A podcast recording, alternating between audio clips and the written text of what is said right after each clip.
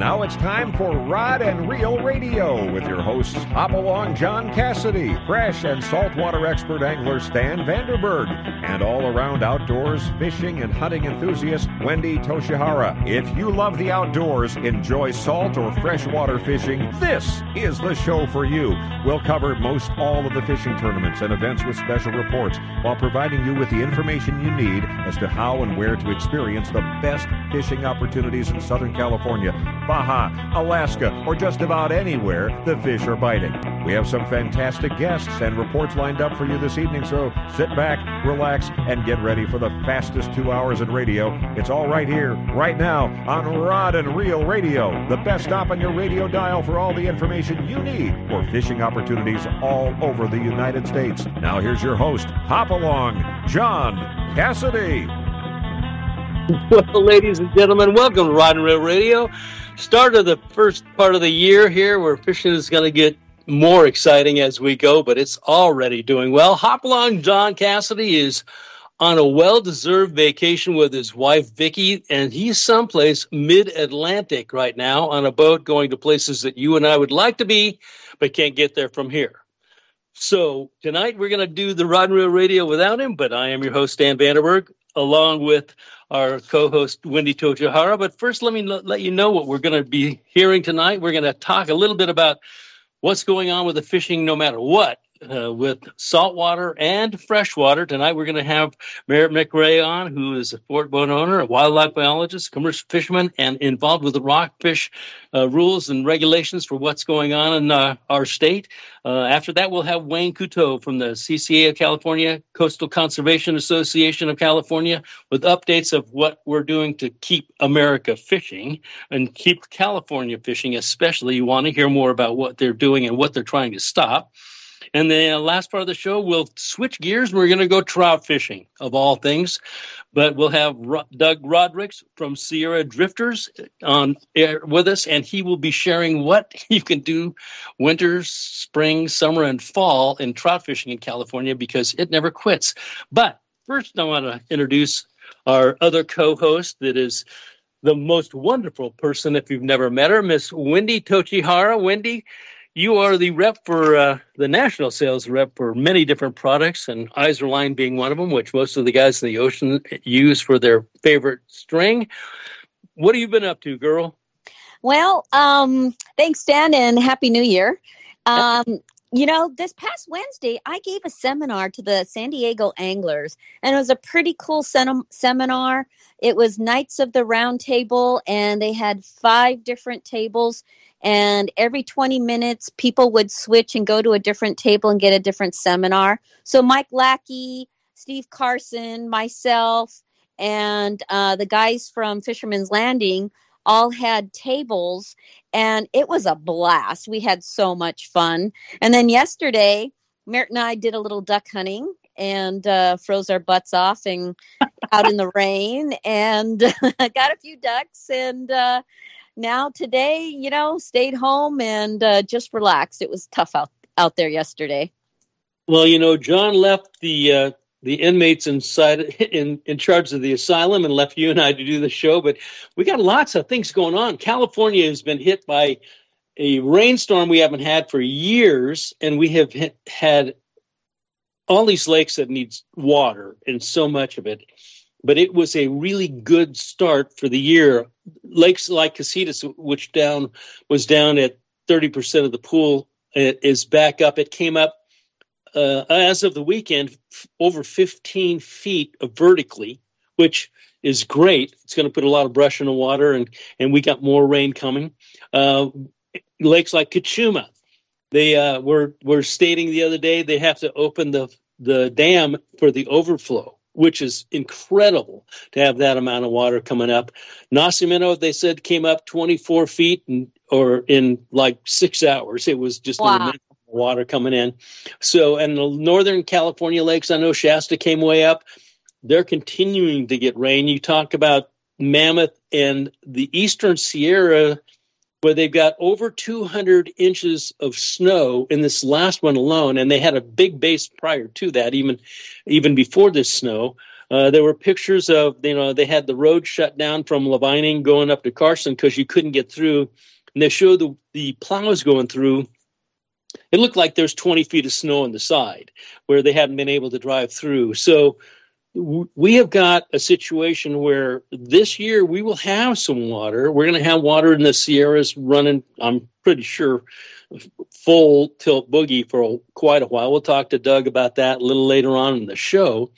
But that's just getting started. You're going to have lakes now that have been dry, the areas on the shoreline, for the last couple, 3 years or more. And now you're going to have lakes that have risen up. The brush line is going to go down 25, 30 feet and try to figure out how to catch these bass in this new format we'll have. You know, braided line is going to come into play a lot, and trying to figure out where the fish are going to move that they haven't been in for the last several years. So the bass fishing side of things is going to get pretty exciting. They had to cancel our first tournament that I was going to be in yesterday. Because the launch ramp that we used to launch off is no longer available. And there was so much debris that had washed into lakes. By the way, if you're a boater, take it slow as you go when you go out on these waters, because all this stuff that washes down into the lake, you'll have logs and things just under the water. You won't know what you're going to see until you hit it a lot of times. And there'll be floating islands of debris that you're going to have to go around. So, you know, be careful when you're going out there, especially right after the rain like this. It'll be interesting. Excuse me. But the saltwater side of things has still been blown up. The bluefin is still around. The guys that have been going long-range fishing, I saw a report of a 90-pound wahoo. Man, that is a slug. And the yellowfin has still been going downstairs. Have you talked to some of the people that have been going in, Wendy? Yeah, actually, the RP is just heading back from there. Was supposed to be a 16-day, but because of the weather, it was tough for them to get out, so they added one more day. So it was a 17-day. Right now, they're headed towards Alejos. If there's some fish over there, they might fish there on the way home. But one of our good friends, Teresa Reynoso, she was able to bring in a kitefish, and it weighed 285 pounds. It was a yellowfin, and it was, of course, her personal best, and just brought her to tears. Well, yeah. It brought her to tears while she was pulling on it, too, I bet. It was awesome. There was a video of her bringing in her fish, and they posted the RP posted it up on Facebook. So congratulations, Teresa. We're all proud of you. That's awesome. Hey, you know what, Wayne? I mean, Stan? Yeah? I'm going to introduce Merritt. Merritt McCrea. He's a saltwater editor for Western Outdoor News. He's a marine biologist. He works out of the Love Lab. He is he represents recreational anglers on the PFMC, and he is a state board member of CCA California, and many, many other things. He's a professional volunteer, and he's my other half. And he's going to be joining us tonight talking about the rockfish regulations that are going to be coming in effect, well, that are in effect now as of January 1st. So let me introduce Merritt McCrea. Well, good evening, Stan, Wendy. I'm glad to be here tonight. As Wendy indicated, I'm with the Groundfish Advisory Subpanel as the Sport Fishing Association of Southern California's rep there before the Pacific Fisheries Management Council. And, you know, we first heard about the potential for changing regulations in 2021.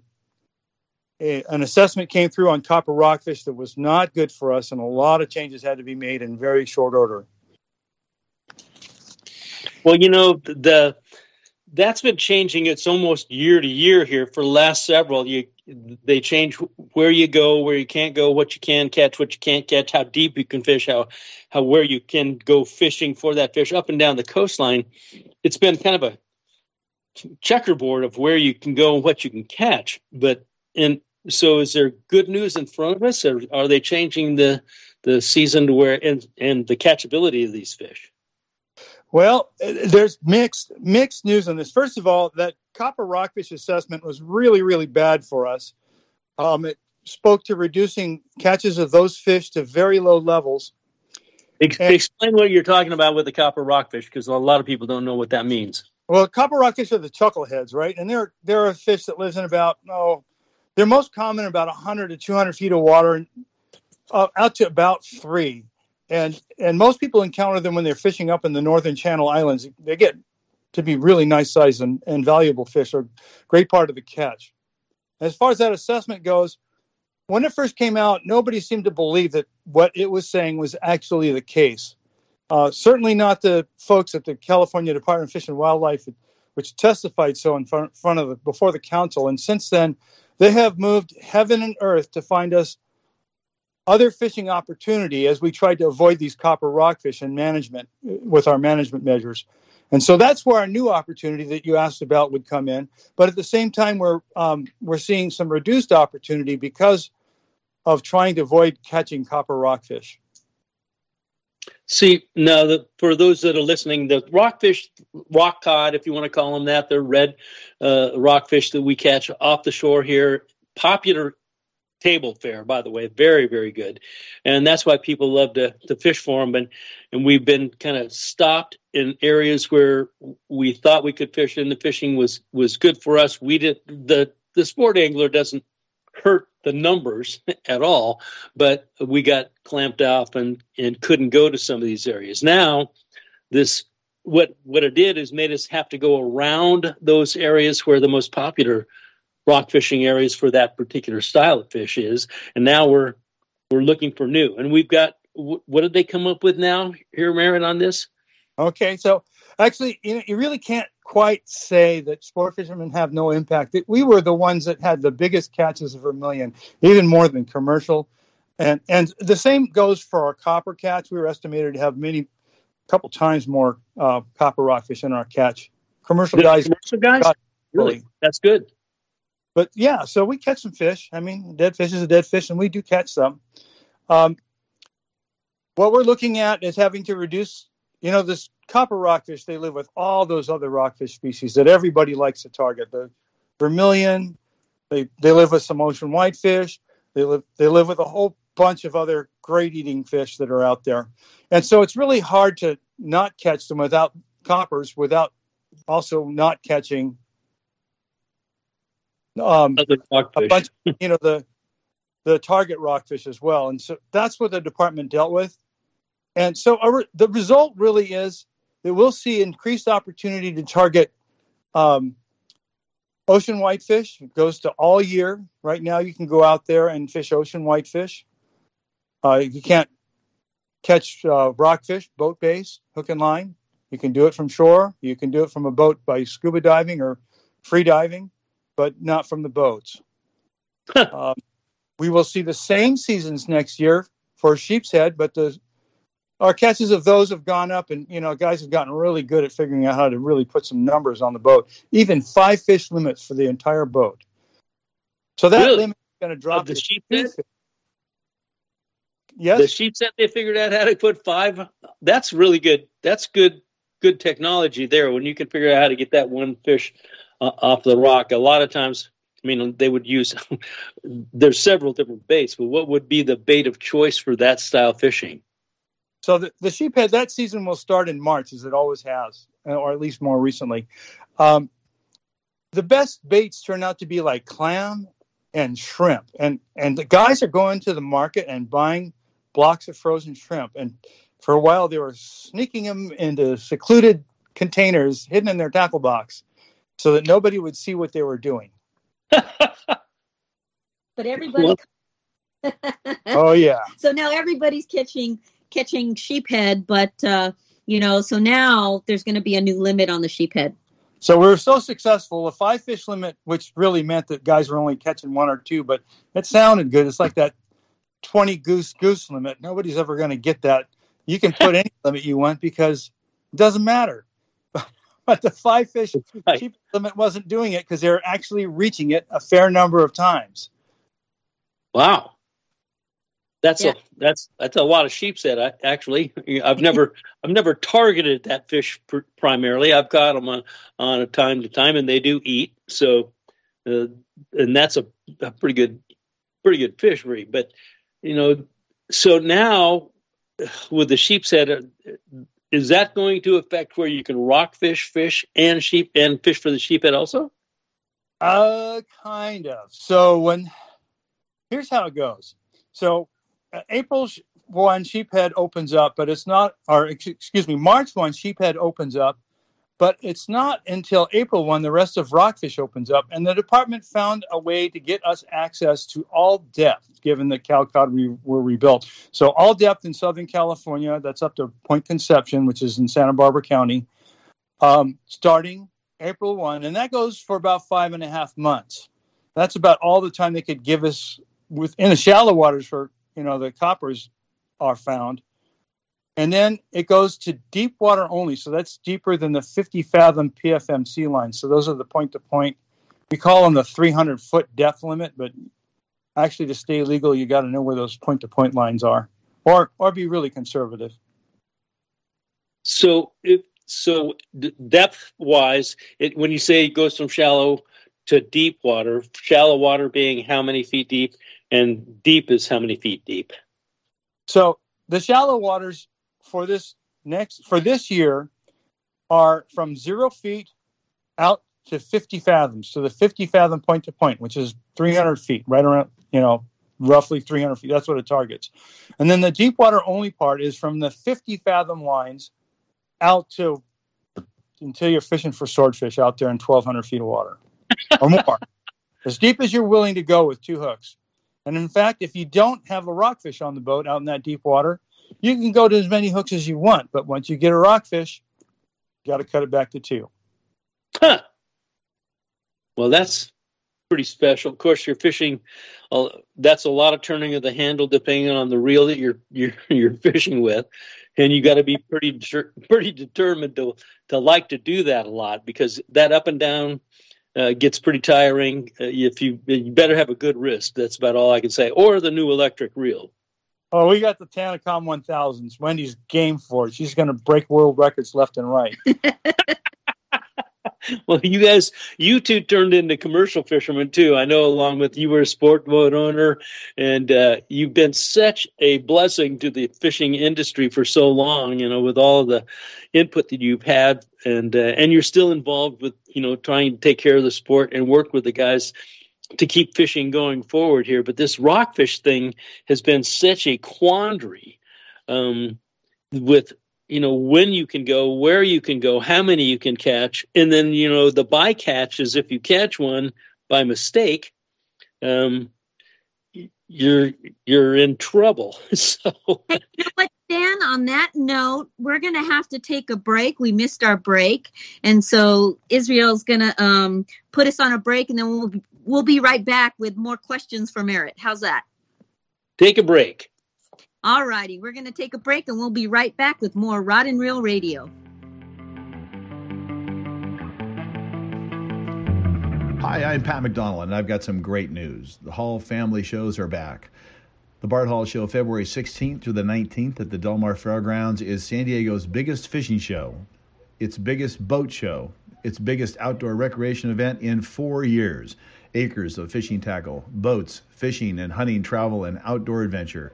Come celebrate 75 years of Hall shows with a full day of family fun. The Bart Hall Show, February 16th through the 19th at the Del Mar Fairgrounds. Hi, Roland Martin here. I'd like to tell you a little about Gary Yamamoto and the Gary Yamamoto Custom Bait Company. It all started with an idea, then a dream, and in 1983, the Gary Yamamoto Custom Bait Company was formed. If you know Gary Yamamoto like I do, and I've known him since 1983, you know he has a passionate love for the sport of fishing. That love is only matched by his obsession to design and produce the highest quality soft plastic fishing lures on the market today. Every bait Gary makes is inspected by hand. Today, more than 2.5 million packages of bait are shipped worldwide. On behalf of Gary and his staff, he wants to thank his customers for thinking so highly of his products and wishing you the great success at the sport of fishing. Whether you fish for fun or fish a tournament circuits like I do, you'll honor Gary for making Gary Yamamoto Custom Baits a key part of your fishing experience. Take it from me, Roland Martin. When I'm in need of a go-to bait, my first choice is a Gary Yamamoto Custom Bait. Turner's Outdoorsman, California's #1 fishing, hunting, and shooting sports retailer, now has 28 locations. Turner's is your one-stop shop for fishing tackle, hunting gear, and everything for shooting sports. Turner's offers a full selection and unmatched prices on the gear you need. Whether you're planning a fishing trip with the family or chasing giant tuna, Turner's highly skilled staff will make sure you have the gear for your next adventure.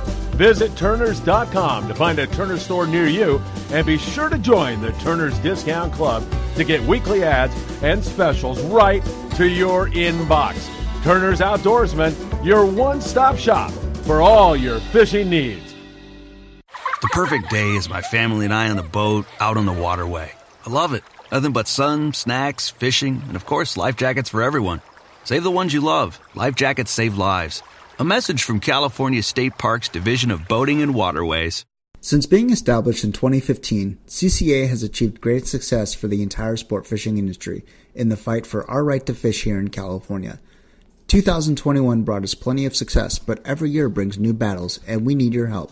One of the best ways to help support CCA Cal is to join us and become a member, because strength is certainly in our numbers. Become a member today by logging on to joincca.org. Membership starts at $35 per year, and that is one of the best ways to help us while you go fishing. Hi, this is Lori Heath. You may know me from some of the fishing boats out of San Diego. I want to talk to you about something that's really close to my heart. Did you know that when you donate blood, you're not only helping others, you're also helping yourself? Donating blood lowers the risk of heart attacks in men by more than 70%, lowers the risk of developing cancer, and helps you maintain a healthy liver. So donate blood to help someone else and to help yourself. If you can't donate, you can still make a difference with the financial gift. It's the best way to give back. Hook, line, and sinker.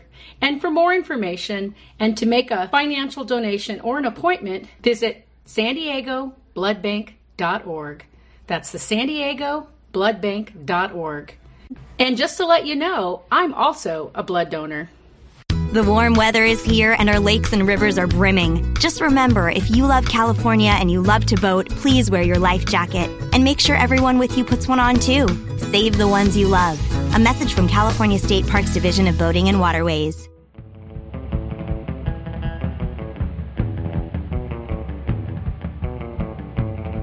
We are back.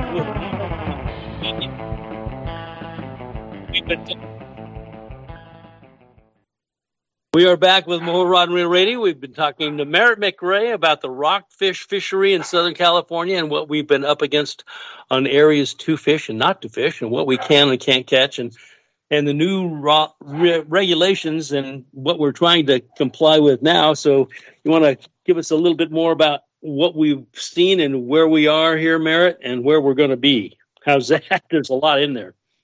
Okay, so the first thing I want to preface this with is, because it gets into the weeds, it's a little bit complicated when people start looking it up, is that almost every time we have complex regulations, those complexities come about because we're trying to get back access that we're losing in some other way. Like, for example, they could cut the copper rockfish catch down by saying, you guys have only a 5.5-month season, period. And then it would be really simple. But we want more than that. We want to get out there and go fishing.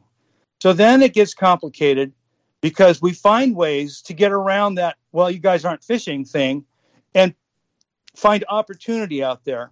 One of the ways that we're finding opportunity is by stressing the use of descending vices to release fish that we're not allowed to keep. We're going to get credit for those fish surviving at whatever level the science finds it to be, by using those devices. And the more that we use them, the better we can show that we've reduced our copper catches and can have greater access at sea, which means more days where there are, those depths where they're found are allowed. Now, there's like 50 different species of rockfish that we commonly catch.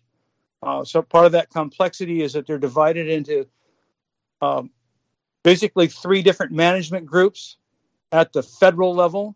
And then one of those management groups is divided again into 2 others at the state level. So if you go to the press release that the California Department of Fish and Wildlife put out on December 20th this last year, you'll find that it mentions several different management regions. They have different seasons. They speak about the rockfish complexes. You can look up and see what are in those complexes, which fishes are in which complex, and so forth. Basically, what I've seen for Southern California is that when you're out there fishing, and it's the deep water only season where you're not allowed to have those nearshore complex rockfishes, the only one that we're likely to see in deep water that's going to be confusing will be the olive rockfish, because it looks so much like a yellowtail rockfish. And those two fish, one is a keeper in the deep water only season and the other is not. So there's some complexity, and guys should get used to, you know, looking it up, just like the duck guys get used to looking up their complex regulations. Every year it changes, and seeing how things are for your area. We're looking at the San Francisco management area has different regulations than the central management area, has different regulations than the southern management area. The guys way up north in the northern California between the Oregon state line and Cape Mendocino, they have a little bit different regulations up there. They have their all-depth season later in the year because they have other opportunities earlier. Well, we have ours when it first opens up. You know, really, what are they going to do with the catch and release on these rockfish? Do they have that? I know they've got several different versions of what you can bring the fish up and then drop it back down to the right depth and release the fish so it's okay. Is that what they're planning to do on that? So, as a practice, all the Sport Fishing Association fleet members, is just about every sport boat in Southern California, is encouraging anglers to release all the copper rockfish that they catch, even those are one fish bag limit. And honestly, that one fish bag limit, the department staff wanted it there so we would be able to provide fish for a new stock assessment to get us completely out from under this mess. So we want to release those rockfish, those coppers, and the best way to do it, and we'll encounter a few calcot too as we go to deep water, is with a descending device. A descending device can be as simple as like a lead head rigged upside down on the line, where you hook the fish on that lead head and send it down. And then when you get it down to depth and the weight comes off of the line from your sinker, it just gets off. But I have to tell you, the best descending device that I've found as far as ease of use is really the Seaqualizer. There are a number of different ones. The Shelton's is a good one. But that Seaqualizer is a simple one. You clip the fish on, it stays clipped on. There's no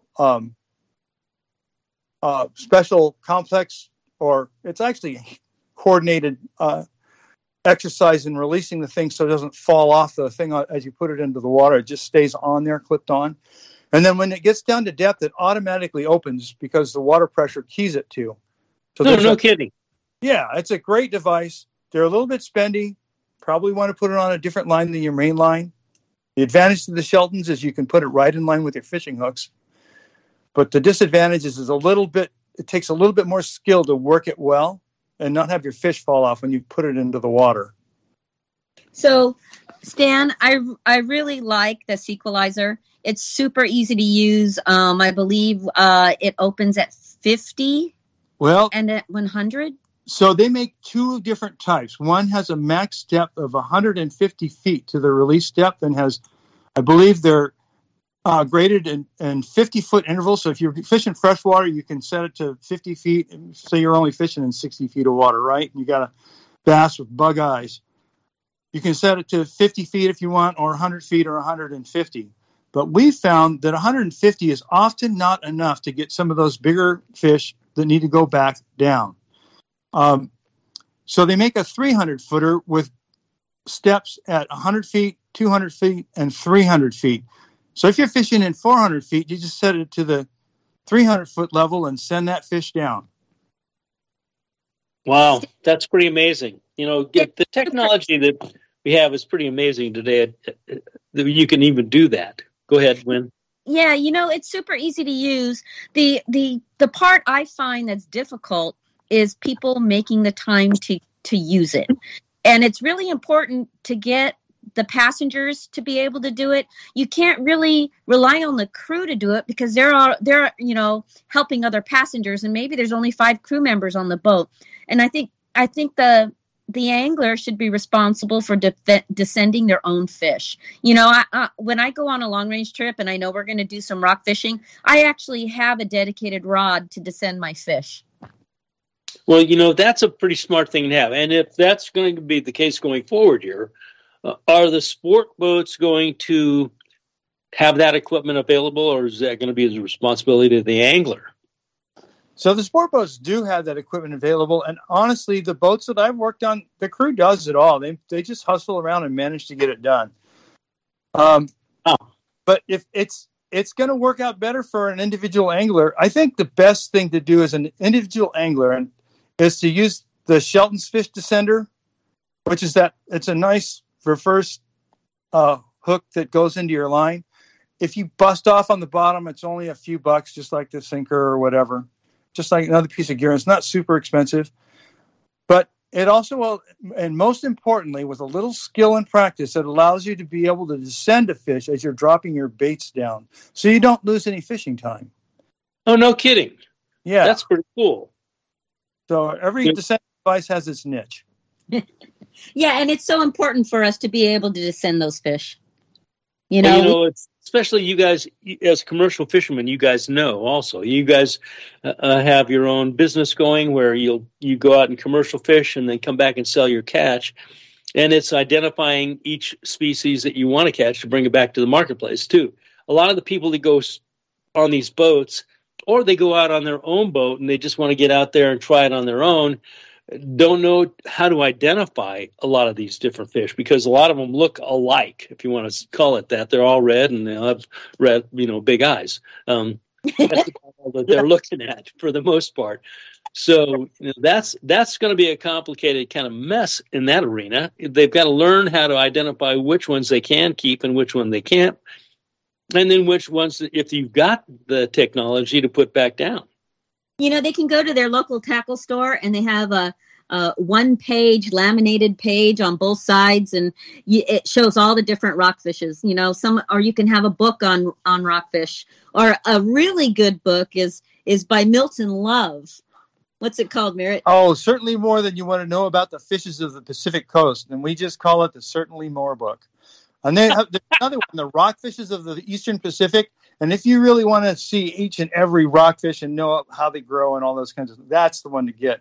But most importantly, you know, that laminated sheet is probably the one to get. And even more important than that is folks got to know there's a lot of advantage to going with a commercial charter boat, because those guys are going to know, and you can just go fishing and they'll tell you, oh, you can keep that one, you can't keep this one, or use a size limit on that one. You could probably keep that one, but we won't be able to get a legal fillet out of it for you. All those kinds of nuances. If you're on your own boat, you're never going to be able to track it all unless you make it your profession. Well, that is really the truth of it all, you know. And coming from a sport boat owner, that's good advice for all you people that want to go. If you want to catch table fare, that is some of the best table fare available. But then, you know, trying to go on your own, you better have a little knowledge. You know, when you come back to the dock, a fishing game is there, and they want to look at your catch. It can cost you a bunch of money, and that at that point in time, that piece of machinery dropped back down if you don't need them, and you're not going to eat them, comes into play, and that's a cheap date at that point in time. But, you know, just having that aboard, especially the commercial guys, you know, the regular guys, the sport boats that go out, especially in Channel Islands and the areas where this is a target zone, that is a great thing to have, you know, and the knowledge that they have that ability to take that fish that you don't know what you're catching and put it back down and get you out of trouble. Hey, and you know what? There's one more thing that we have to talk about, too, is when we can go fish for rockfish, because the date has changed. So that all-depth season kicks off April 1 in Southern California. Once again, anglers got to look at the rest of the announcement, you know, the Fish and Game website, to Fish and Wildlife website, to see when their area actually opens up. There's 5 different zones. For Southern California, you know, here where I'm used to, Point Conception is the line, so anything south of Point Conception. It's super key that folks know that you can do this fishing the same way I do mushroom hunting. And that is, I only know one mushroom that I'm confident that I can identify. And that's what I fished for. That's what I mushroom for. That's good, because I wouldn't know which one is the mushroom and which is not if I went out there on my own. I would want somebody to tell me how to do it myself. So, you know, and I think, you know, if you can go to the tackle shop, if you can go to, you know, if you have a seafood purveyor, someplace that you can go and go, what's what, or you go to the landings. And if you're a private boater, you would want to go and find out what does this look like so I can catch it, and where do I go? I think asking questions ahead of time is a really good idea, especially when you're going to go out into such situations like this where you really don't know what fish is what fish, because they all look alike to a lot of different people, you know. But that's a lot of great information, Merritt. and as a sport boat owner, you know, the landings do a really good job of taking care of their people that go out there. Oh, absolutely. The clients, the guys, the anglers get out there, and your crew will try to make sure that you are able to go out and fish, and they want you to catch fish. So they'll keep you out of tangles and untangle your stuff so that you spend less time doing that and have more time with your line in the water. You know, the other part is, too, the guys know where to go to keep you out of trouble and to catch more fish, which is really the most important thing in the whole thing. Merritt, you've been a wealth of information, and I can't thank you enough for being a part of, one, our show tonight and our industry, and being such a factor for the years that you've been involved. But looks like we're going to have to be coming up on a break here real quick. But can't thank you enough for being involved with our show tonight and the information that you've been giving us. Well, thank you. It's been my pleasure. And now I'm back to work writing up for Western Outdoor News. Well, keep up the good work, buddy, and we'll be in touch. I know in the future we're probably going to have more questions. We'll get back in touch. All right? Absolutely. All right. Looks like, I think, when we got to take another break and pay for the show. So, yep. We better take the break, pay for the show. We'll be back with more Rod and Reel Radio right after these messages. How's that?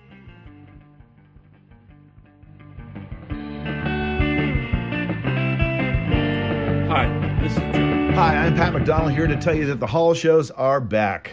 Bart Hall Show is February 16th through the 19th at the Del Mar Fairgrounds, and March 29th through April 2nd at the Long Beach Convention Center.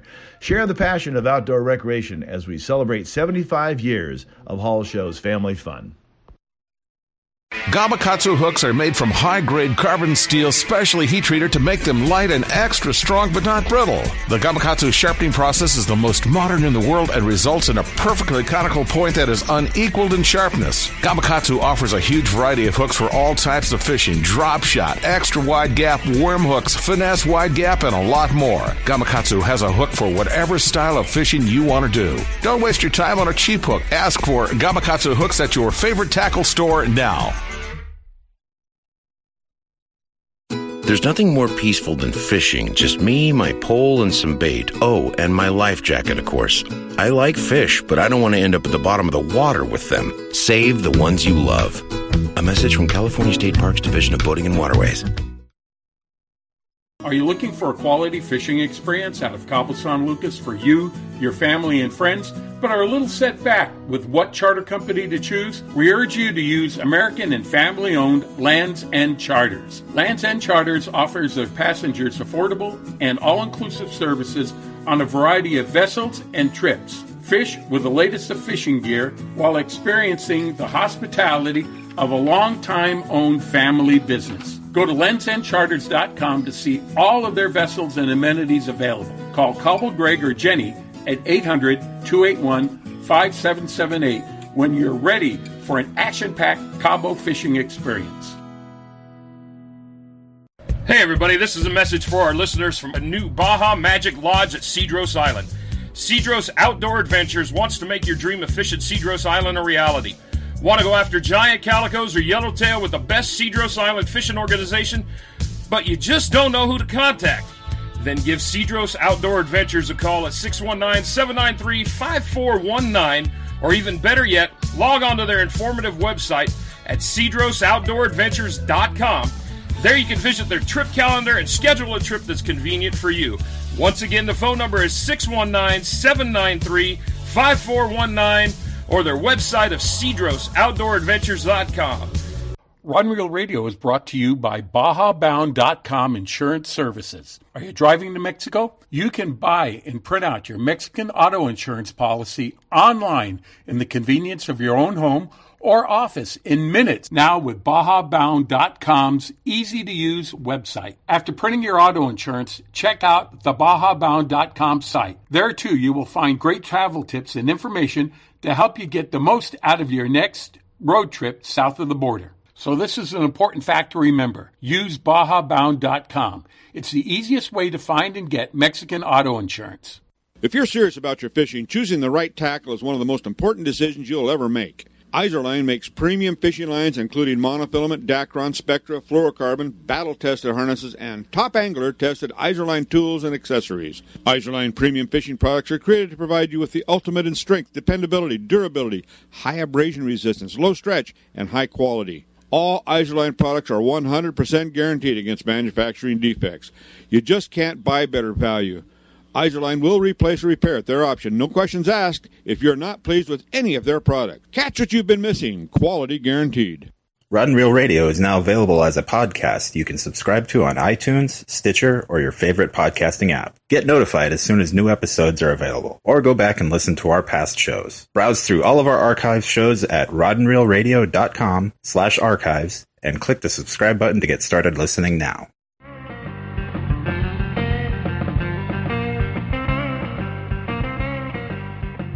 We are back with Rod and Reel Radio, and we've been listening to Merritt McCrea tell us about what the rockfish regulations are and what we can and can't do in that venue. Going forward, we're going to learn what an organization called the Coastal Conservation Association of California and what they've been doing to keep us fishing in California. And our fearless leader is a gentleman named Wayne Kotteau. And Wayne, welcome to Rod and Reel Radio again. I know you've got Merritt is involved as a director on the board of directors. Wendy and I are also to try to keep us going and help in any way, shape, or form. But you know, welcome to Rod and Reel Radio, and tell us what we need to know about going forward and the regulations that we need to help work out and change for California fishing. Good evening, Stan and Wendy. Thanks for having me. Yeah, there's a lot going on. Right now, the biggest issue that we're going to run into is the MPA Decadal Review and the 30 by 30 issue. To refresh everybody's memory, the MPA Decadal Review is the 10-year review of the MPAs that are out there that have restricted our fishing opportunities along our coastline and state waters. 30 by 30 is an executive order that the governor of our state of California issued, and that we're in the middle of implementing. What that is trying to conserve 30% of land and water in California by 2030. On the land side, they're already into execution of that by trying to figure out what is conserved or meets the conservation standards. But on the water side, for the ocean, they've been waiting for this decadal review to come out first and see where it lands, and it just got published this week. So we're moving forward with that. And the MPA Decadal Review actually wasn't as bad as we had thought it was going to be coming out of the gate. It was actually fairly fair, talking about adaptive management changes into individual MPAs. And the MPA network are evident, and anything with the MPA network needs to be evidence-based. They want to simplify designations within the MPA network because there's just so many of them, and they're confusing to the individuals. They want to return some fishing opportunities where fishing previously had been open. So they're being open to the idea of returning our fishing opportunities, which is awesome. They're talking about allowing take of migratory or pelagic species within certain MPAs that currently do not allow it. They may, allow boat operations within 100 yards, or they're going to try to prevent boat operations within 100 yards of certain kelp areas to help out with those kelp areas. And then there's other requests that are going to come through to change some of the lines to make it a little bit easier or as we find certain areas that didn't necessarily need to be certified because there wasn't all that much of a requirement within those areas for as far as biodiversity or habitat that they thought originally for the reason they originally said they were going to shut them down. So all good news on that front. But the precursor then has been, it opens up the conversation of how are we going to get from what they've said is only 16% of MPA set aside currently to the 30% by 2030. The nice part is this MPA review opened the door for us to have other conversations about adding areas like national sanctuaries, essential fish habitat that we already do, and other areas that we believe meet the requirement for the 30%. So it opened the door for us. So good news there. Wayne, but we all need to be very vigilant in this process. Wayne, can you explain what an MPA is? Because a lot of people don't understand what the MPAs are and 10 years ago what they did. So do a little prior what that meant and what happened, and then coming forward what we're getting into now, which is opening the door for success for us, actually. But explain what that meant. An MPA is a marine protected area. In the state of California, there are different designations of protected areas. There's 124 of them that along our coastline that equals 16% of our total coastline. And what they did was they grabbed some of the best fishing areas along our coastline. So, you know, we have a lot of rocky habitat that has structure and habitat for fish and invertebrates. And then you have areas of complete sand. They didn't go after the sandy areas. They went after all of the habitat areas. So the MPAs have been around for 10 years. And there's, you know, they went in zones as they were being implemented. And then now we've been doing studies along those inside and outside to see if they actually meet or met all of those goals that they had originally set for those areas as far as habitat, biodiversity, recruitment, and other things within them. And you know, it's not a perfect science. None of it is. And then you got to watch what Mother Nature does, because Mother Nature can be a pain. Warm water blob, and then El Nino cycle to a La Nina cycle. All these things have an effect on what's going to happen along our inshore. So I think that's a pretty good background. Now, we as fishermen and anglers out there, we get kind of a bum rap sometimes, and they keep saying that we're the problem, we're overfishing, we're doing all these things, but we really aren't. We're not the enemy on this whole event or cause. We're actually solution-oriented. We believe in clean water, clean habitat, sustainable outdoor recreation, responsible outdoor recreation. We believe in all those things that they want, and then some. And we put our money where our mouth is, our licensing fees, all the payments, all the things that we do towards fisheries management, habitat management, hatchery programs, all those things. We want clean water. We don't want the sewer runoff. We don't want microplastics, you know, all those kinds of things, you know. But you know, we get thrown under the bus that we're the ones killing off all the fishing fish populations along our coastline, and that's absolutely not true. Hey, Wayne.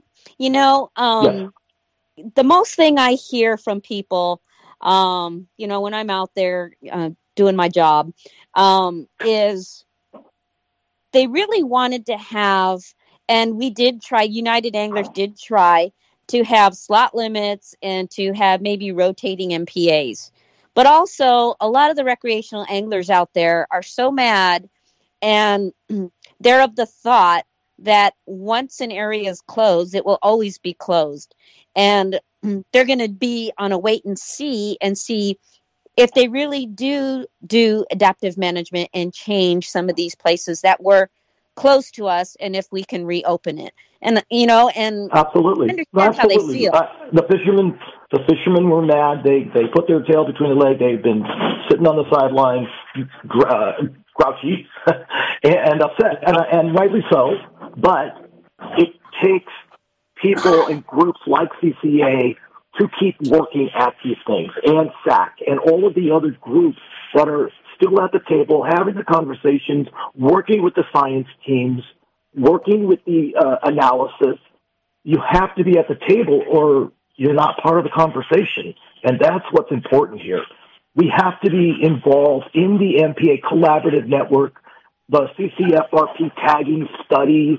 We have to be working at the Fish and Game Commission level, Department of Fish and Wildlife, Natural Resource Agency. We need to keep working at this because we have to show them that we are solution-oriented, that we do believe in all of this stuff, and that they got to quit throwing us under the bus. It's very important. If you're just going to go away and not go play nice in the play box, then all these things are just going to keep happening, right? Well, you know, for the first round, there was no science involved. It was just closures, and they were blaming everything on us, which was completely false. Has the science come back in on the decisions that are going to be made this next round? Well, that's what we're working on, right? This whole potato review, we've been watching it. We've been participating in the science going into it. All along, every year, there's been summaries and presentations done that we stayed involved in, commented on, to ask them to correct misinformation that they were, or analysis of situations, trying to fix some of the science methodology. Like spillover? There's a lot of pieces in this, and we have to have the anglers and the people who know, the captains and the sport boats and the people that do this work, right? It takes an army to keep working at this. If we don't do it, then it's our fault for not staying involved. So this Decadal review is going to be in Monterey, and it's coming up pretty soon. Would you suggest that recreational anglers and organizations go to this meeting? My suggestion first is that if you want to read the documents and start understanding what is going on and how and why. So the MPA Decadal Review is on the CDFW website. It's been published. You can also probably find a link on the CCA Cal website, our Facebook page. You can look at my Facebook page. I put a link to it. And it's getting out there. People need to do their homework. There's the very front part of almost the first half of that document is actually all of the review and the history of the MPAs and all of that. And then it kind of goes into the studies, the enforcement, and all the other little components that make up the whole MPA program. And people need to review that and then look at the appendix of their suggestions of things that can happen going forward. They're not the decision makers. CDFW compiled everything, but they're not the decision makers. Your Fish and Game Commission commissioners are the decision makers going forward. No, that's at least it's a positive. There's a little positive input coming out here that they're willing to listen a little bit, you know, where they weren't listening before, and then you know there was no science, and now the science is in, and it sounds like, you know, we have a little shot at maybe getting some of this back where, you know, and I have no idea why they couldn't open some of the areas to just catch and release. The guys that like the calico fish and whatever else, they don't eat those fish. Anyhow, a lot of the guys just go out there and catch and release those fish just for fun and the sport of it anyhow. But, you know, not, a lot of that was just thrown out, and they never even listened. Yeah, the hard part is if you look at it from, and you put different hats on as you think through these issues and solutions that we want to propose, you have to look at it from a law enforcement standpoint of how do you regulate that? How do you manage if somebody's in there and fishing, how do you know what they're catching, what they're releasing, and all that? Because there's only so much manpower. So, you know, if they'd rather an area be shut down and say no fishing in there or no, you know, only boat traffic going through, transecting, those kinds of things, because it's generically easier to manage. That's the reason. Now, I'm not always for that. I think that's their job, like anything else, you know, that's whatever regulations that make sense and are right for the situation is more important, and then figure out how you're going to enforce it, you know. But, you know, that's again, our job is to come up and try to find the opportunities, try to work solutions, and then sell that and get that, you know, in play. So we're going to be looking to areas that we believe should be open. There's areas that, you know, if you look at it, probably shouldn't be open because there's just so much traffic, and they are actually working in those areas of high traffic. But then as you go up north, let's say, central and northern California, there's less traffic out there in some of those MPAs. Are they necessary? Not necessarily, because they don't have the pressure, and so you don't see the difference between an inside and outside biodiversity or sizes or all that, all the recruitment. It's very similar because there's no pressure taking. So Wayne, we're coming up on a break here. Can you stay with us for the next segment here, and we can ask more questions and get more answers? Absolutely. That would be great.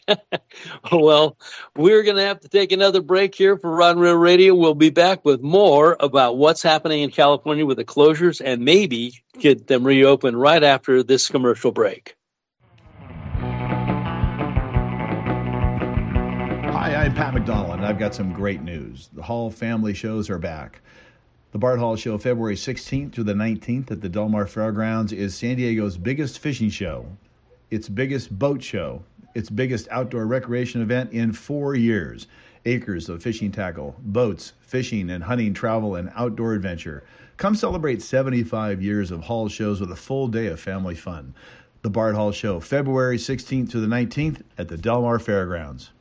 Turner's Outdoorsman, California's number one fishing, hunting, and shooting sports retailer, now has 28 locations.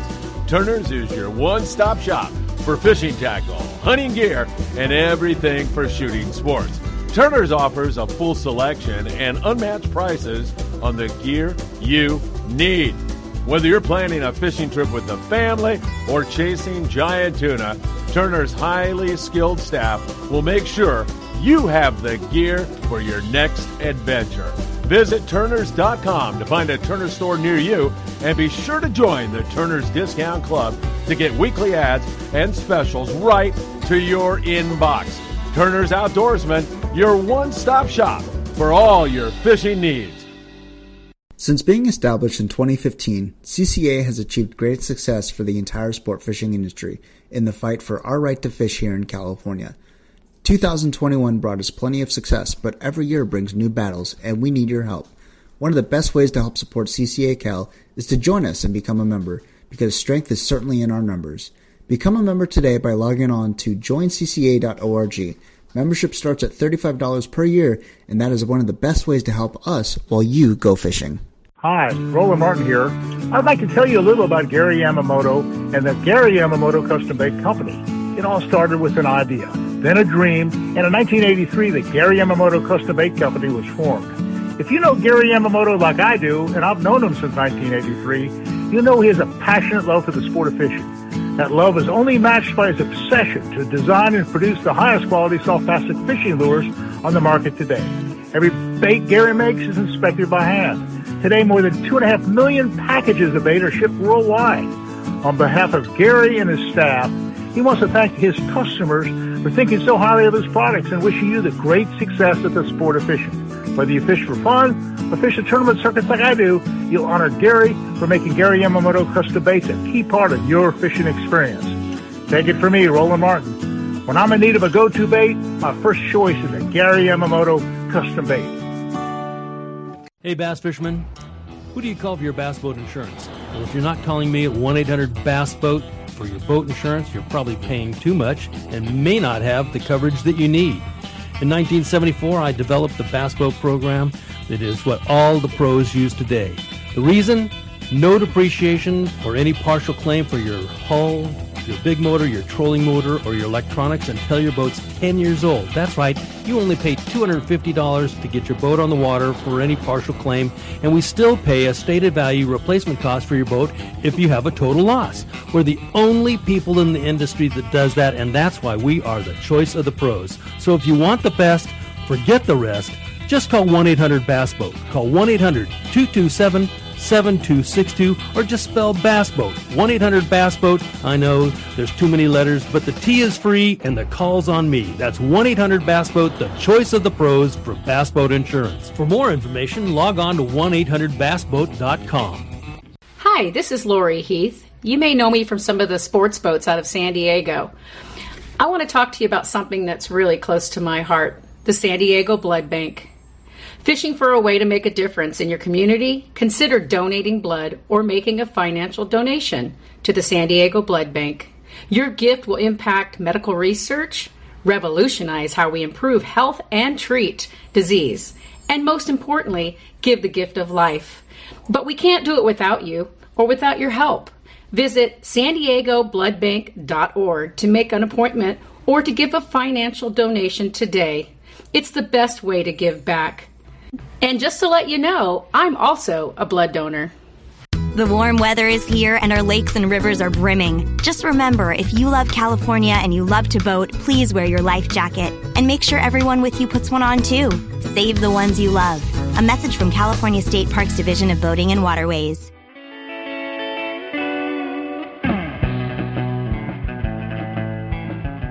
We are back with more Rod Radio. We are currently talking with Wayne Kotteau of the Coastal Conservation Association of California, the guys that keep fighting to keep California fishing. And it's a constant battle here for the last little bit, but Wayne and I'm on the board.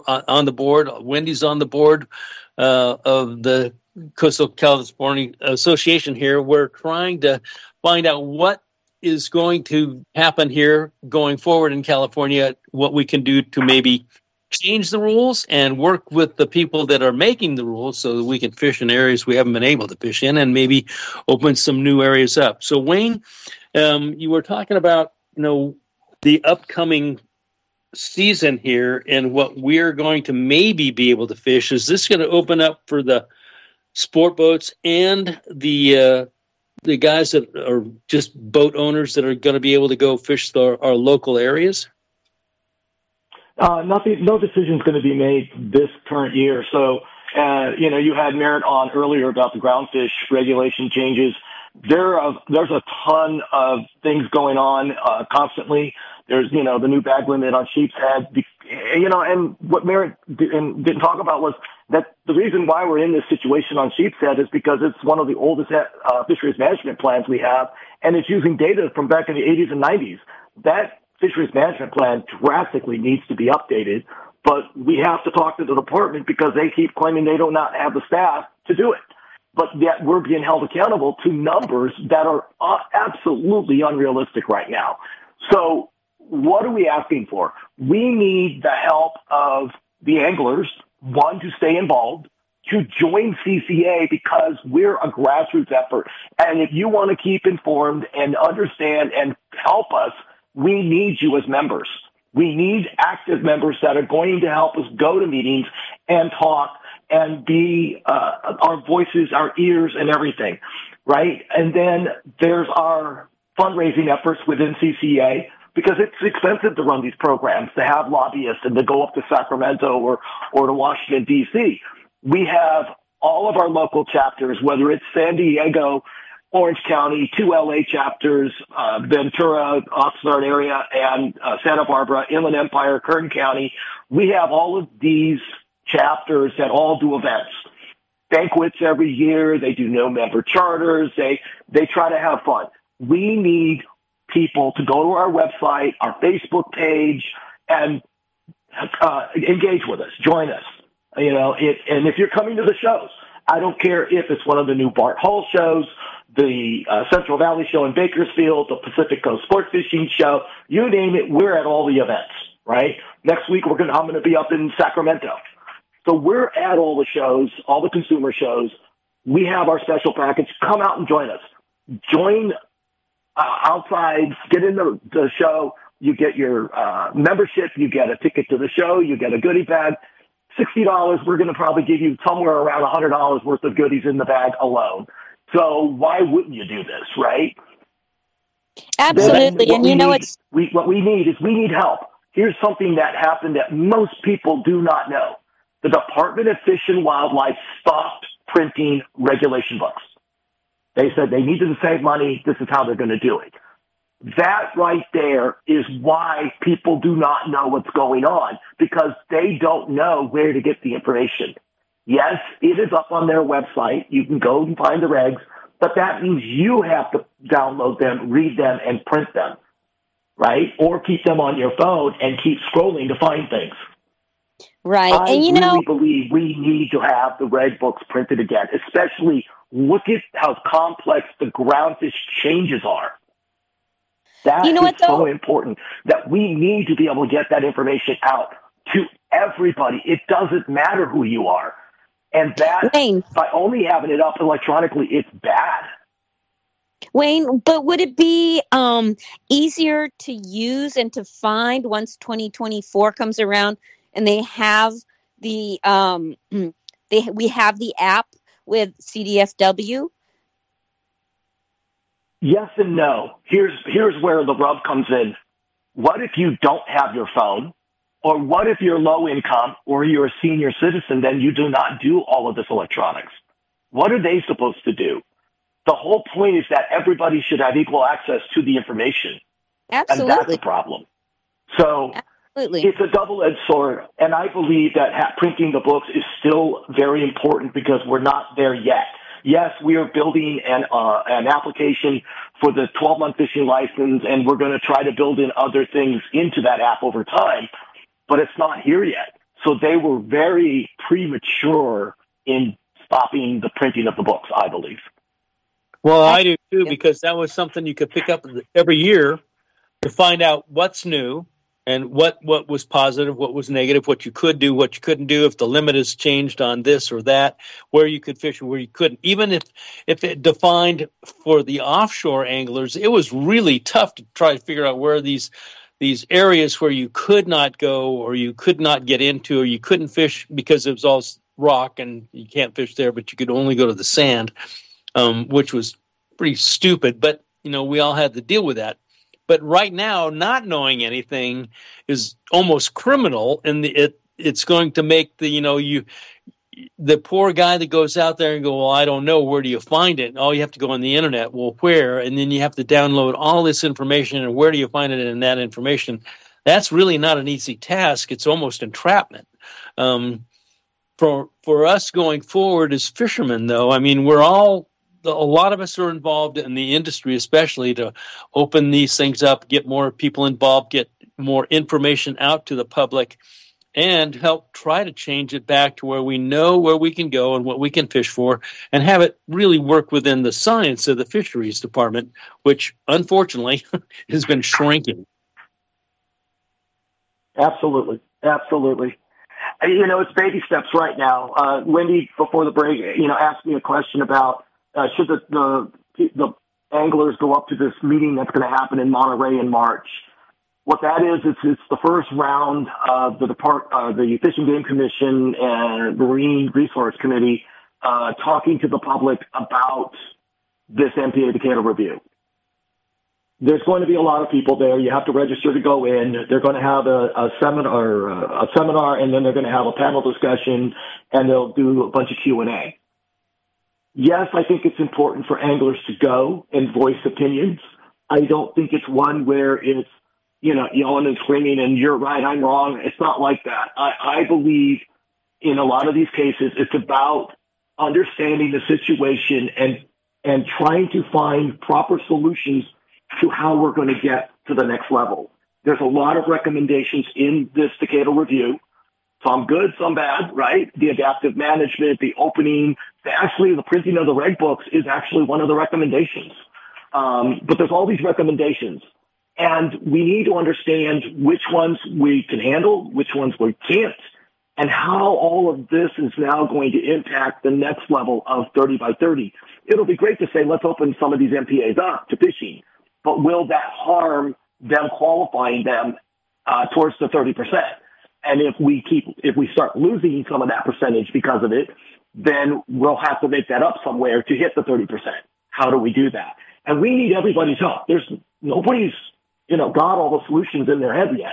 That's why we're having all of these meetings and we're bringing all these people together. How do you get to that 30% realistically and fairly without impacting all of the fishing along the inshore in the state waters? And that's what we're trying to navigate right now as organization, as an industry, you know, all of us, whether that is the SAC with Ken Greinke's group, us, Coastside up north, Golden State, you know, Salmon Associate, you name it. We are all working together on this project.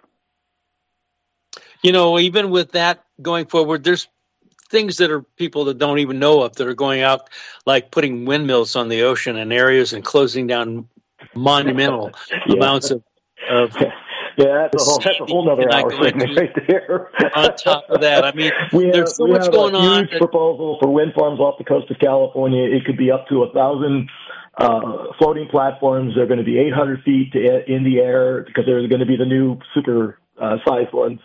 They're going to be floating platforms right now somewhere around 23 to 26 miles offshore from Central Coast to Northern California.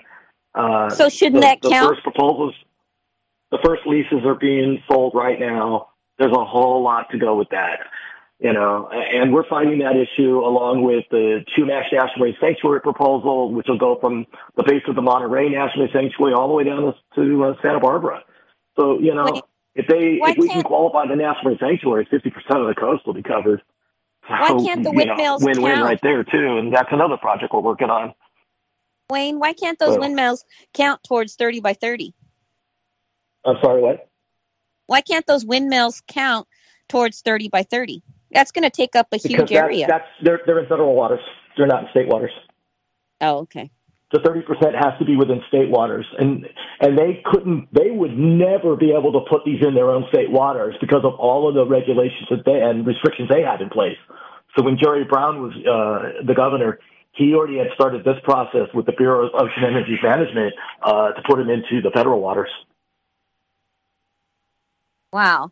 Well, you know what, Wayne? Yeah. There's so much for us to talk about, but we've run out of time, and we're going to have to say goodbye, but we would love to have you on again soon so we can find out and hear more about what's going on with Coastal Conservation Association and our government.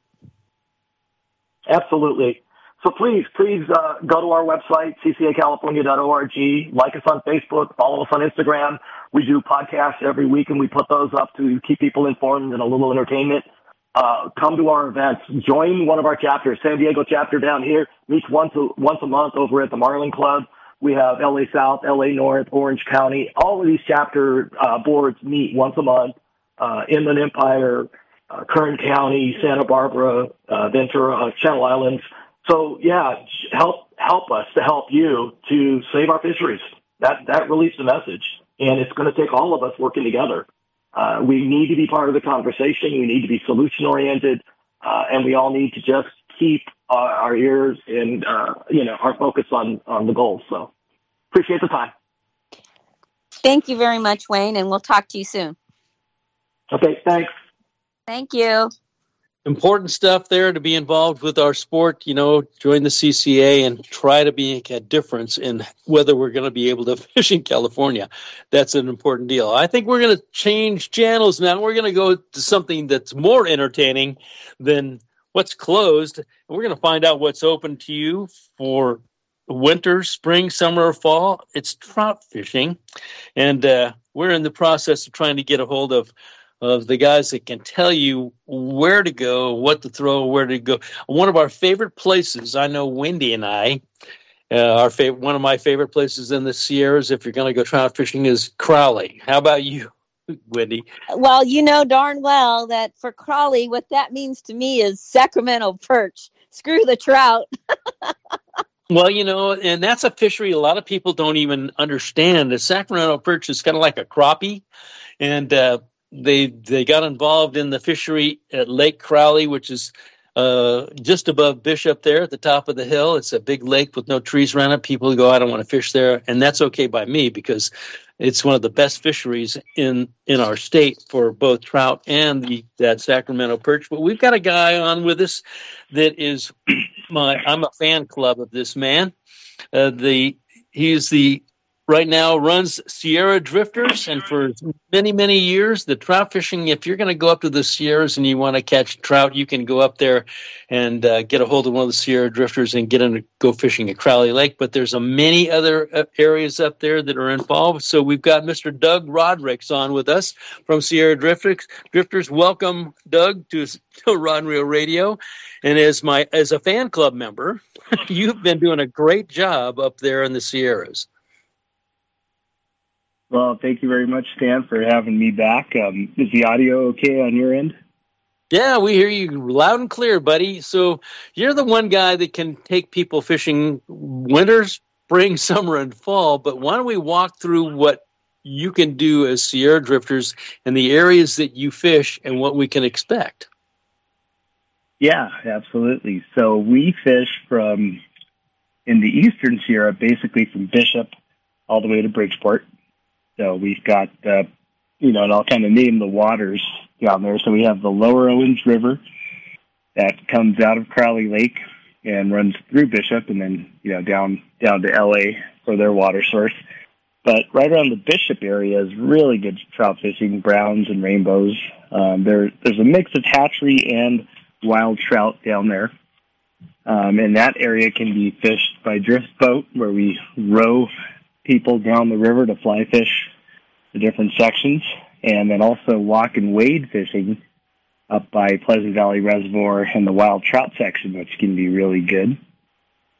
And then moving up the line, next stop is the Crowley Lake. Let's ask a question here about that. They're talking about drift boat fishing behind Bishop. There's the Owens River comes down through there, and it's mostly very calm water. A lot of snaking through the flatlands down there, and the fishery can be great. I know my wife and I have caught. I got my biggest fish on a fly that I got a picture of with Tom Lowe down there on the lower Owens there, but that's a fishery a lot of people don't even know about, and you can do that in the midwinter. I mean, I think I went in January, so that's an area and a fishery that people don't know about that is an opportunity you guys give. Yeah, that's true, and, the best time to fish that river is actually in the winter because the flows are usually typically low, good for walking and wading and also drift boating. Once we get into the spring and summer months, they tend to ramp the flows up, and then it gets a little too high, not only for fly fishing, but even if you're a spin rod guy, it becomes a very, very fast and high river. This year is going to be an exceptionally high flow coming this summer.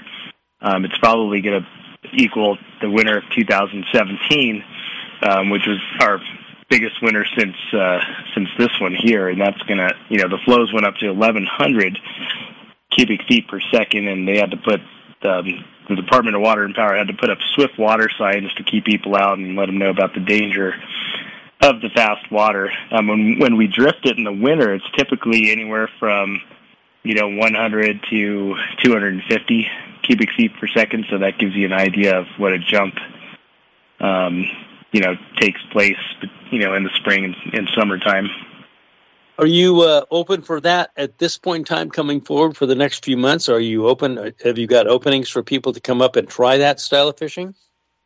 We do. We do have openings, usually this month and all the way through April, and sometimes even into May.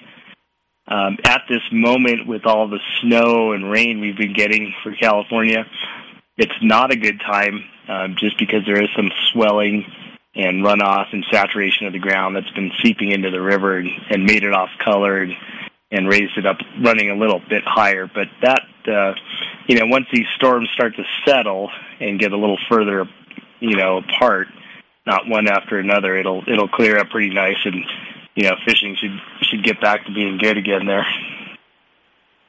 That's an opportunity that's a lot of fun, a lot of people don't know about.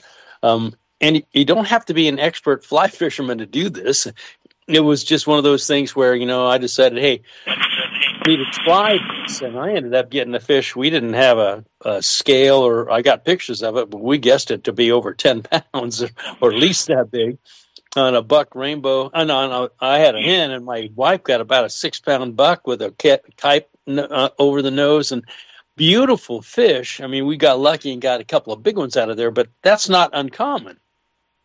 Well, you know what? No, it's not. And I do remember those photos, seeing those fish. Those were really nice fish you guys got. Yeah, I mean, there's large model fish in there, you know, over 20 inches. We even caught some browns over 20 inches, believe it or not. But typically those browns tend to be the more wild, natural ones, which run a little smaller.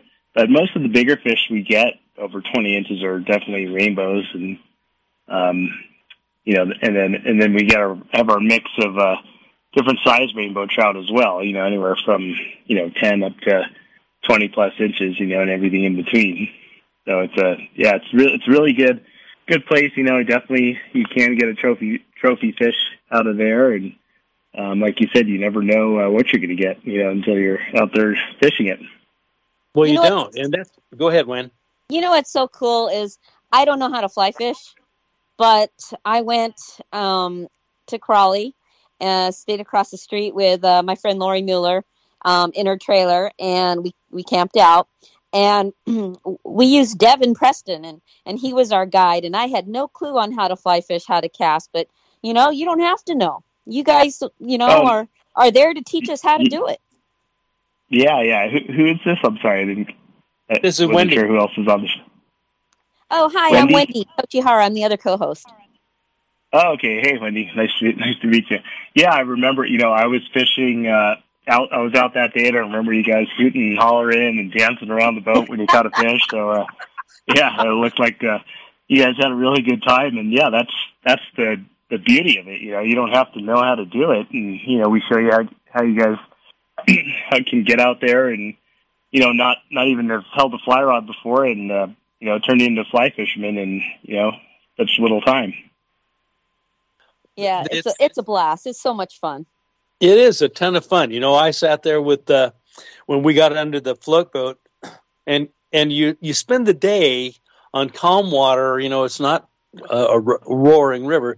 You'll go down to areas where there's curves and drops and pools and whatever else, and fish that for a few. Make sure you efficiently get through those areas. You catch a lot of fish, by the way. Usually you catch a bunch, not always big, but lots of, and it's fun. And you learn how to fish a particular style of fishing. I mean, I had to learn. One way is on the lake. When you get on that body of water at the river down below, long strokes with a punk, the perch or whatever else, so you're some kind of a imitation that would be a small minnow fish or whatever it is that you're fishing. Each one of those styles is different and a ton of fun to learn. And it's not like it's rocket science. You can do this. My wife absolutely loves this fly fishing thing. She got involved with it, and I've had now she's got a plethora of fly rods and reels, and she's involved with the sport up to her eyes, and she is actually really good at it. And last time I was on the water at Crowley with her, she caught all the big ones. I just sat there and watched. So it's just a great sport, and you guys do such a really good job. When you transfer off the float boats down at the bottom of the river and go up to the lake, your seasons for the float trips are from when to when, and then when do the lake starts when the trout fishing season opens in the Sierras. What is the end of April? Yeah. The last Saturday in April is when we start the lake fishing. One more thing before we leave the streamer fishing on the Owen. So the technique we use is called streamer fishing with a fly rod. We use a sinking tip line, so 24-foot of sinking line on your fly line. So that sinks, and we use a method called the dip and strip method.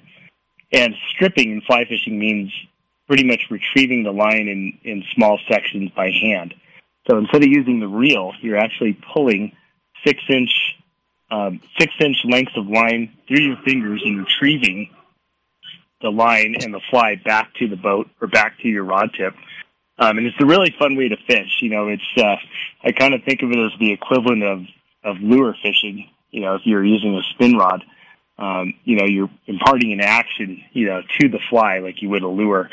And when the fish grab it, it's really exciting because you can feel the line come tight. You actually feel the strike, And, you know, you do a couple more strips to get that fish on and have them on, and it's just a blast for anybody who's done it for long enough, or even people that are just doing it for the first time. You know, it's tons of fun. We got to take a break here and pay for the video time here. Can you stay on board with us for the next segment here, buddy? Oh, sure. All right, we're going to take a break here. We're going to come back with more of how to catch trout in the Sierras year-round with Doug Rodericks after these commercial messages. Hi, I'm Pat McDonald here to tell you that the Hall shows are back. Bart Hall Show is February 16th through the 19th at the Del Mar Fairgrounds, and March 29th through April 2nd at the Long Beach Convention Center. Share the passion of outdoor recreation as we celebrate 75 years of Hall Show's family fun. Hi, this is John, and I'd like to invite you to the new Anglers Arsenal location in Lakeside, California. We've put together a staff of experts that'll help you find the tackle and gear you need at a price you can afford. We carry all the major brands, and if you need custom work done, we can do that for you with both rods and reels. How about servicing your old equipment? No problem. We can do it quickly, easily, at a price you can afford. We also do custom hand-poured plastics through Western Plastics. Design the lure of your dreams and catch the fish that have been getting away. So come and visit us in Lakeside. We're at 12255 Woodside Avenue. Or you can visit us at anglersarsenal.com. If you need to call us, we're at 619-466-8355. See you there. Every serious angler knows that a quality hook is an important part of their arsenal. Gamakatsu hooks are made from high-grade carbon steel, specially heat-treated to make them light and extra strong, but not brittle. Gamakatsu ring hooks are made with a one-piece ring, no welds, no weak spots, a very smooth, moving ring. Gamakatsu offers a huge variety of hooks for all types of fishing. Live bait hooks, both light and heavy-duty, to 4 extra strong. Circle hooks, tuna hooks, ringed hooks, tuna doubles, and many more. Don't waste your next fishing trip on a cheap hook. Get Gamakatsu hooks at your favorite tackle store now. I can't wait to spend some quality time with my son fishing this year, teaching him about casting, how to choose bait, set the hook, and how to be safe on the water by always wearing a life jacket. Save the ones you love. A message from California State Parks Division of Boating and Waterways. Are you looking for a quality fishing experience out of Cabo San Lucas for you, your family, and friends, but are a little set back with what charter company to choose? We urge you to use American and family-owned Lands End Charters. Lands End Charters offers their passengers affordable and all-inclusive services on a variety of vessels and trips. Fish with the latest of fishing gear while experiencing the hospitality of a long-time-owned family business. Go to LandsEndCharters.com to see all of their vessels and amenities available. Call Cobble, Greg, or Jenny at 800-281-5778 when you're ready for an action-packed Cabo fishing experience. Hey everybody, this is a message for our listeners from a new Baja Magic Lodge at Cedros Island. Cedros Outdoor Adventures wants to make your dream of fish at Cedros Island a reality. Want to go after giant calicos or yellowtail with the best Cedros Island fishing organization, but you just don't know who to contact? Then give Cedros Outdoor Adventures a call at 619-793-5419, or even better yet, log on to their informative website at cedrosoutdooradventures.com.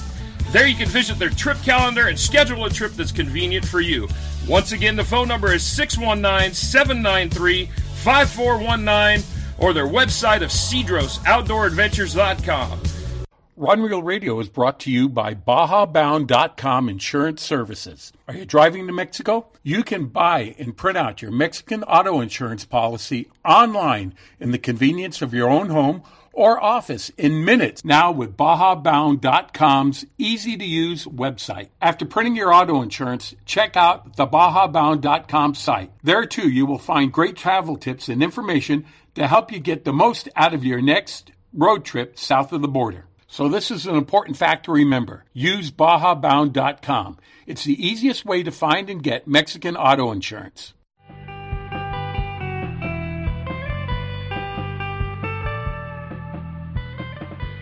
We are back with more Rod and Reel Radio. We are talking about trout fishing year-round with Mr. Doug Rodericks of Sierra Drifters, and we've been fishing around the bottom end of outside of Bishop and how they catch fish in a drift boat on the quiet river of the Owens right behind Bishop there. But Doug, we were talking about the different bugs that they use. You use you called it a different style of fishing where you're stripping a minnow style bait in the river down there. And then you also do a lot of fishing on Crowley when the season opens with a whole different style of fishing. Yes. So Crowley is, what we refer to as the gem of the Eastern Sierra. And it has three species of trout in there, rainbow, brown, and cutthroat. Now, a little on Crowley and how it's different from your other lakes in the Eastern Sierra where trout are planted. We refer to those fisheries as put-and-take fisheries where, they get stocked and they get, fished over the weekends and during the week and course of the summer months and fall months. And there's not a lot of fish left that actually go into the creeks and reproduce on their own and have a very big, large wild trout population. There is some. And the growing seasons in those higher elevation lakes are usually shorter for the fish because once there's ice on the lake and it freezes, the fish go down to the bottom, and there's not a whole lot of food to choose from during that time. So they're pretty pretty much at the mercy of winter then, and what they got to forage on during the summer months and the warm season. Now on Crowley, being a lower elevation lake, it's not going to freeze over as fast. It's a larger body of water. It's very shallow and has a high alkalinity to it. But the main draw to Crowley is the large trout and the trophy trout, and the plentiful amount of them that are in there. And, the way Crowley's managed is great because they'll actually stock a lot of hatchery trout, that are about hand size or smaller by the hundreds of thousands. And once those fish get into the lake, they have the remainder of the season to grow. And a lot of these fish will actually grow 4 to 6 inches a year if the conditions are right, which you won't find on most any other trout lake up here other than Bridgeport Reservoir. The reason for that is the food sources are so plentiful, and the lake goes through an algae bloom which takes place in the summer months and also in the fall, and that's caused by the nitrogen and the phosphorus that enter the lake mainly through the Owens River and partially through the other creeks that come in on the west side of the lake. So the fish have a plethora of food to choose from, anywhere from midges, which are a mosquito-like looking fly that don't bite. There are biting midges in other parts of the world, but these midges don't bite. They reproduce in the lake, and you'll just have millions of these midges, emerging from the lake bottom and the trout feeding on them throughout the year. And that's the main food source of the trout in Crowley Lake. Bridgeport Reservoir and Crowley Lake both have that same large midge population happening. Now, the other lakes that we were talking about, they have a smaller population of midges, and the trout recognize them and they eat them.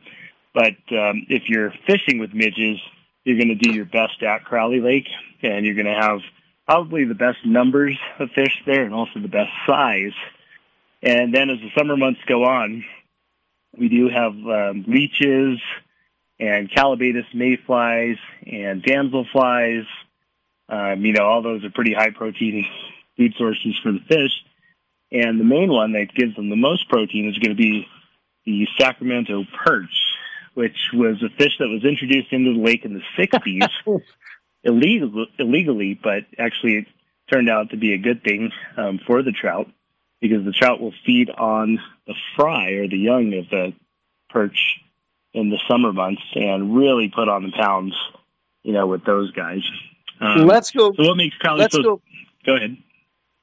Let's go back to explain the midge. A midge looks like a furry mosquito. that doesn't bite. But when they come from the bottom of the lake, they spawn in the bottom of the lake, in the mud flats, a lot of them. And as they come up, you're fishing a fly that it's basically a little hook with a lot of time black thread wrapped around the hook and a little copper bead on the top, and it may have some copper piping that goes around it, or you might use a red thread on it for one with a white bead on the top. There's all kinds of, but it's a little tiny fly, and then you use two flies, and another one is this little furry mass of stuff that doesn't look like much of anything. Neither does that little midge fly thing with a little copper bead or a little black bead or a little white bead on it. But explain what that means as that bug starts coming up out of the mud, and when to use which one, because there's that little piece of thread, and then you get one with a little bit more fuzz on it that you maybe put 18 inches above, and you use more than one fly. Explain that to us. Sure, and that's a great thing to talk about, because a lot of customers and clients that we get that have never fly fished before and haven't really done any background research on fly fishing at all. They're just kind of coming in and, okay, show us what to do kind of thing. They're I get the question on the boat a lot where after they catch a fish, I go, okay, I tell them to go ahead and cast back out and let's go ahead and get another one. And they look at me and say, well, don't we need to rebait the hook? And I say, no, actually what fly fishing is, that, you know, the definition of it would be in simple terms, really what you're doing, a fly is just a hook, starts as a hook, and then you're taking thread and wire and beads and feathers and wrapping them and tying them onto the hook and making that hook look like a bug or a bait fish, or, you can make it look like a mouse, a turtle. There's guys that tie bigger stuff, you know, for other types of species of fish that eat bigger stuff, you know, but we're using those materials to imitate the natural food that the fish are feeding on. So in the case of the midges on Crowley, a midge actually resembles a hook.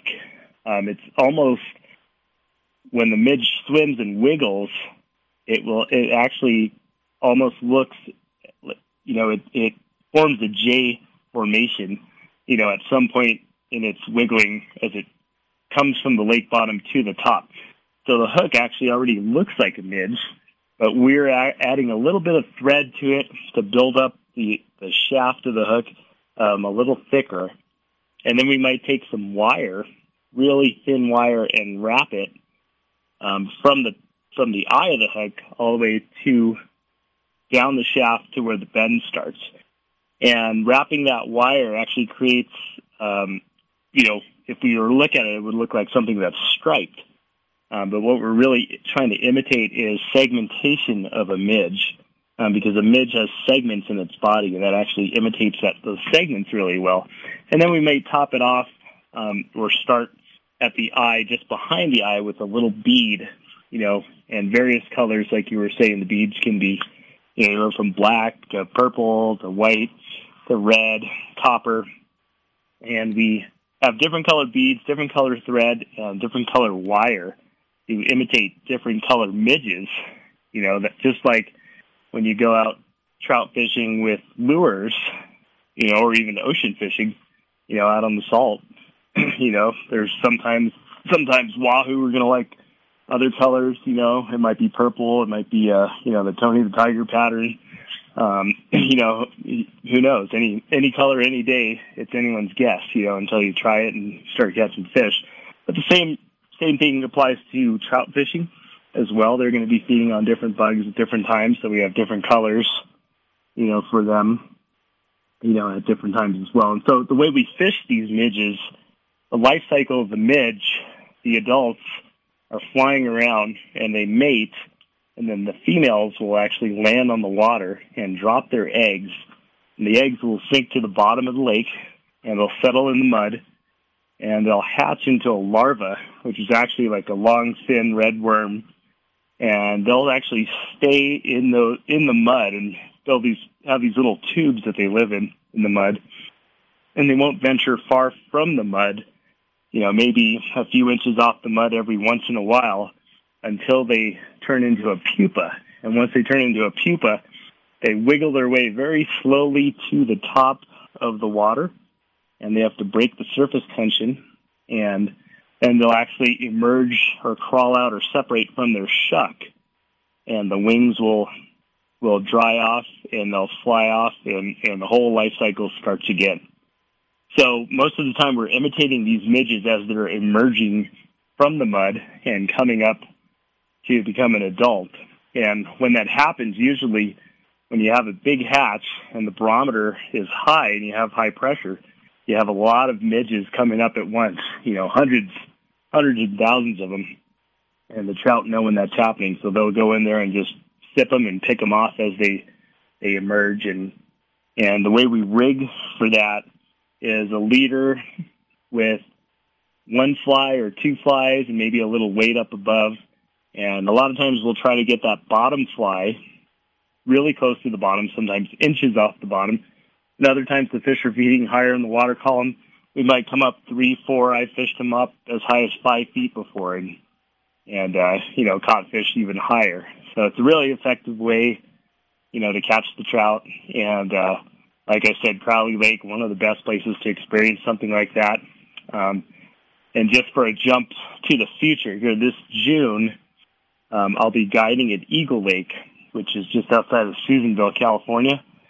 And we use the same method there, but we're using other bugs that are a little more native to the lake that the fish eat. But that's all Eagle Lake rainbow trout. But same method works very well, very shallow water, and you know, also a great fishery for fly fishing. You know, the fun part about this is you don't have to know how to do this. They use a strike indicator. Once you throw the rod out there, and they can teach you how to do that, or they'll do that for you with a fly rod, and you'll hold it. And the strike indicator is basically a bobber. And when you see that move, fish have no hands. They've grabbed that thing, and you've got to learn how to strip the line off, set the rod, you know, pull straight up on the rod, set the hook, and then start trying to figure out how to get that fish in the boat. And these fish at Crowley can be anywhere from 12 inches to 30 inches. I mean, they can really be big. It's not uncommon to catch 2, 3, 4 pound fish on the fly rod at Crowley with this technique. And it's just pure fun for your family. If you've never done anything like this before, I highly suggest that if you have a chance to go up there and get a call in to Sierra Drifters, book with one of the guides. He's got several guides up there, 2 Bug Doug, along with Doug Rodericks here. 2 Bug Doug is one of their guides, great guy. Hans, a young man that I've been fishing with my wife and my 3 dogs. He took us all out in the boat. I mean, they're very open to taking your family out and teaching you how to do this and just have pure fun doing something you've never done before. But it's a kick, and there's a good chance you're going to catch the trout of your lifetime doing this style of fishing. And then you go up to Eagle Lake, and Eagle Lake is above it's above northern California there. But you're fishing for another style of fish, another type of fish. But there's some bigger fish in there too. Yeah, absolutely. And what you said about not knowing anything and being worried about, you know, I don't know how to fly fish, and you know, we take care of that for you, you know, and I come from a spin fishing background and saltwater background, and I could tell you, you know, the biggest hurdle or the biggest thing that I find explaining to people, you know, fly fishing. And for example, I know a lot of our audience saltwater fishes here, but on long-range fishing boats, you know, when I've gone, I've talked to people, and I've actually guided a lot of saltwater fishermen from those trips, and they've had a blast. But they, you know, the concept of understanding it, it's a little hard to explain until you actually do it. But it doesn't take, you know, in our minds when we as fishermen, I think we get kind of complacent, and when we know, okay, I know how to bass fish a certain way, or I, you know, I'm a good yellowtail fisherman, and this is how I do it, or even trout, you know, or whatever fish you fish for. You know, we're very comfortable with what we already know and are good at. You know, and when people have to learn something new, I think, you know, in their minds, they may think, oh, okay, it's going to take a lot and a long time to learn. I got to relearn everything. But that's not the case. If you come out on a trip with us, you know, everything's set up for you. It's really easy. You know, we take the first 15, 20 minutes of your guide trip to show you everything. And, you know, it doesn't have to be something very difficult to do. You know, we put a rod in your hand, we show you a few casts, you know, and kind of work on your technique with that cast, show you how to set the hook on a fish, how to fight a fish on a fly rod. And what's so great about Crowley is a lot of times, I mean, your first fish can be a fish over 20 inches, and that's a trout that a lot of anglers spend their whole life, you know, trying to catch fish of that size. And a lot of fly fishermen, or fishermen in general, might go years and years before even seeing a fish that big. So that's one of the benefits is, you know, being your first time, you could catch fish that size, and it's a lot of fun and very simple. You know, the fact that people don't – you catch your trout in inches. A lot of people catch them in pounds, but a 20-inch fish or more can be 3 to 4 pounds, depending on the time of the year you catch it. And which species you catch, you know, whether it's brown, rainbow, or cutthroat. And each one of those fish has its own way of fighting, which is once you get up there and you try this and you get involved with the sport a little bit, you'll come back. It's not going to be your first experience because it's really fun. And you can go anywhere in the Sierras and catch what we call put-and-take fish. They put them in for you to take them out. That's 6-inch to 12-inch rainbow trout. To go to the lakes where Doug is talking about and let us try to get you into a fish that you're not used to catching, this is the most fun thing you can do with your family. I mean, because kids can do it. My wife got involved with it. She loves it. Wendy's taking her. You were talking to all the girls running around the boat, giggling and scratching while they're catching these fish. It is a fun experience, and it's nothing you should be afraid of. It's just fun. You can go out for a half a day, learn. I can't tell you how many friends I've sent up there to fish with Doug and his group, where they go up for a half a day, have fun. They come back, they go down, they redo everything. They buy all the new gear, and they go up in their own boats and learn how to do it their own way in their own boats. And that's been a really successful way for promoting the fishery in both Crowley and Bridgeport, the reservoir, where this fishery is just abundant and a ton of fun. Yeah, it is. It's you know, it's I you know, we take Crowley as, you know, our it's great for beginners, it's great for kids, it's great for women, it's just all around, and for advanced anglers especially that already know how to do this. You know, they're catching a lot of big fish, and, you know, it's such an easy program, too, and a great way to start fly fishing. You know, you don't have to cast very far, you know, to get into these fish, and it's just a really nice thing, especially for kids, you know. You know, a lot of times I hear parents that book trips with those, they're not sure if their kid's ready or at the age to learn how to fly fish, you know, and you know, we've taught kids, I mean, 6 years old, 7 years old. I've had 8-year-olds reeling in, you know, 23-inch fish like it's nothing. So it's not, you know, if they can do it, you know, it's nothing to be that you need to overthink. You know, you just come and do it and have fun doing it. And, you know, we've got your back on the learning portion of it. And, you know, through the whole trip, we're right there with you, coaching you and working with you and, you know, teaching you how to fight the fish, what to do, what not to do. You know, sometimes you got to move around the boat, you know, but we're there with you to help you and introduce you guys to the sport, and, you know, so you can share the joy of it like we enjoy it. Doug, how many guys have you got working for you up there? So we have 7 in the summer and 5 in the winter. Wow, that's pretty doggone good. You know, you've got to, if people want to come up there and play, they need to know where to go and what to throw. But how do they get a hold of you, and how do they book a trip? And you know, if they want to talk to you, what do they do?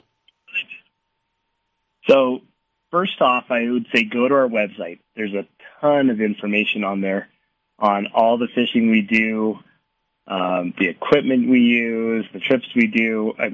Our weekly fish reports are on there. You can sign up for our newsletter, which goes out every once a month or sometimes twice a month, with announcements and conditions on what's going on and plans for upcoming months and so forth. So that's a really good thing to sign up for on there. And then we also have our reservation request to book a trip with us online. You can just fill out the form, send it to us. We'll get it. We'll give you guys a call or text or email, whichever reply you would like, and get something set up for you. The other way is just to call us direct or text us at our number, which is 760-935-4250. And, we can, if you guys are ready to go, we can talk to you about our trips or answer any questions you have, or just go ahead and, get the trip booked for you. You know, that is also, we're also on Facebook and Instagram as well. All right. Well, I'm sorry here. We're going to have to sign off here. We're getting to the end. But, Doug, I can't thank you enough for being a part of the show tonight. What an interesting and wonderful situation you've got up there with taking people that don't know how, and the guys that do know how to fly fish in Crowley Lake, and an opportunity to fish year to year with you in the trout season in the Sierra. But that's it for tonight. Ladies and gentlemen, that is all for our show. We got to go. It has been a great show with Wendy and Wayne and Merritt for the information we've got out, but we've got to go, and we'll be on next week at the same time and in shape for Rod and Reel Radio. This is all we got to go by. Well, there's a sign upon your door. Gone fishing. I'm real gone, man. You ain't working anymore. Could be. There's your hole out in the sun, where you left a row half done.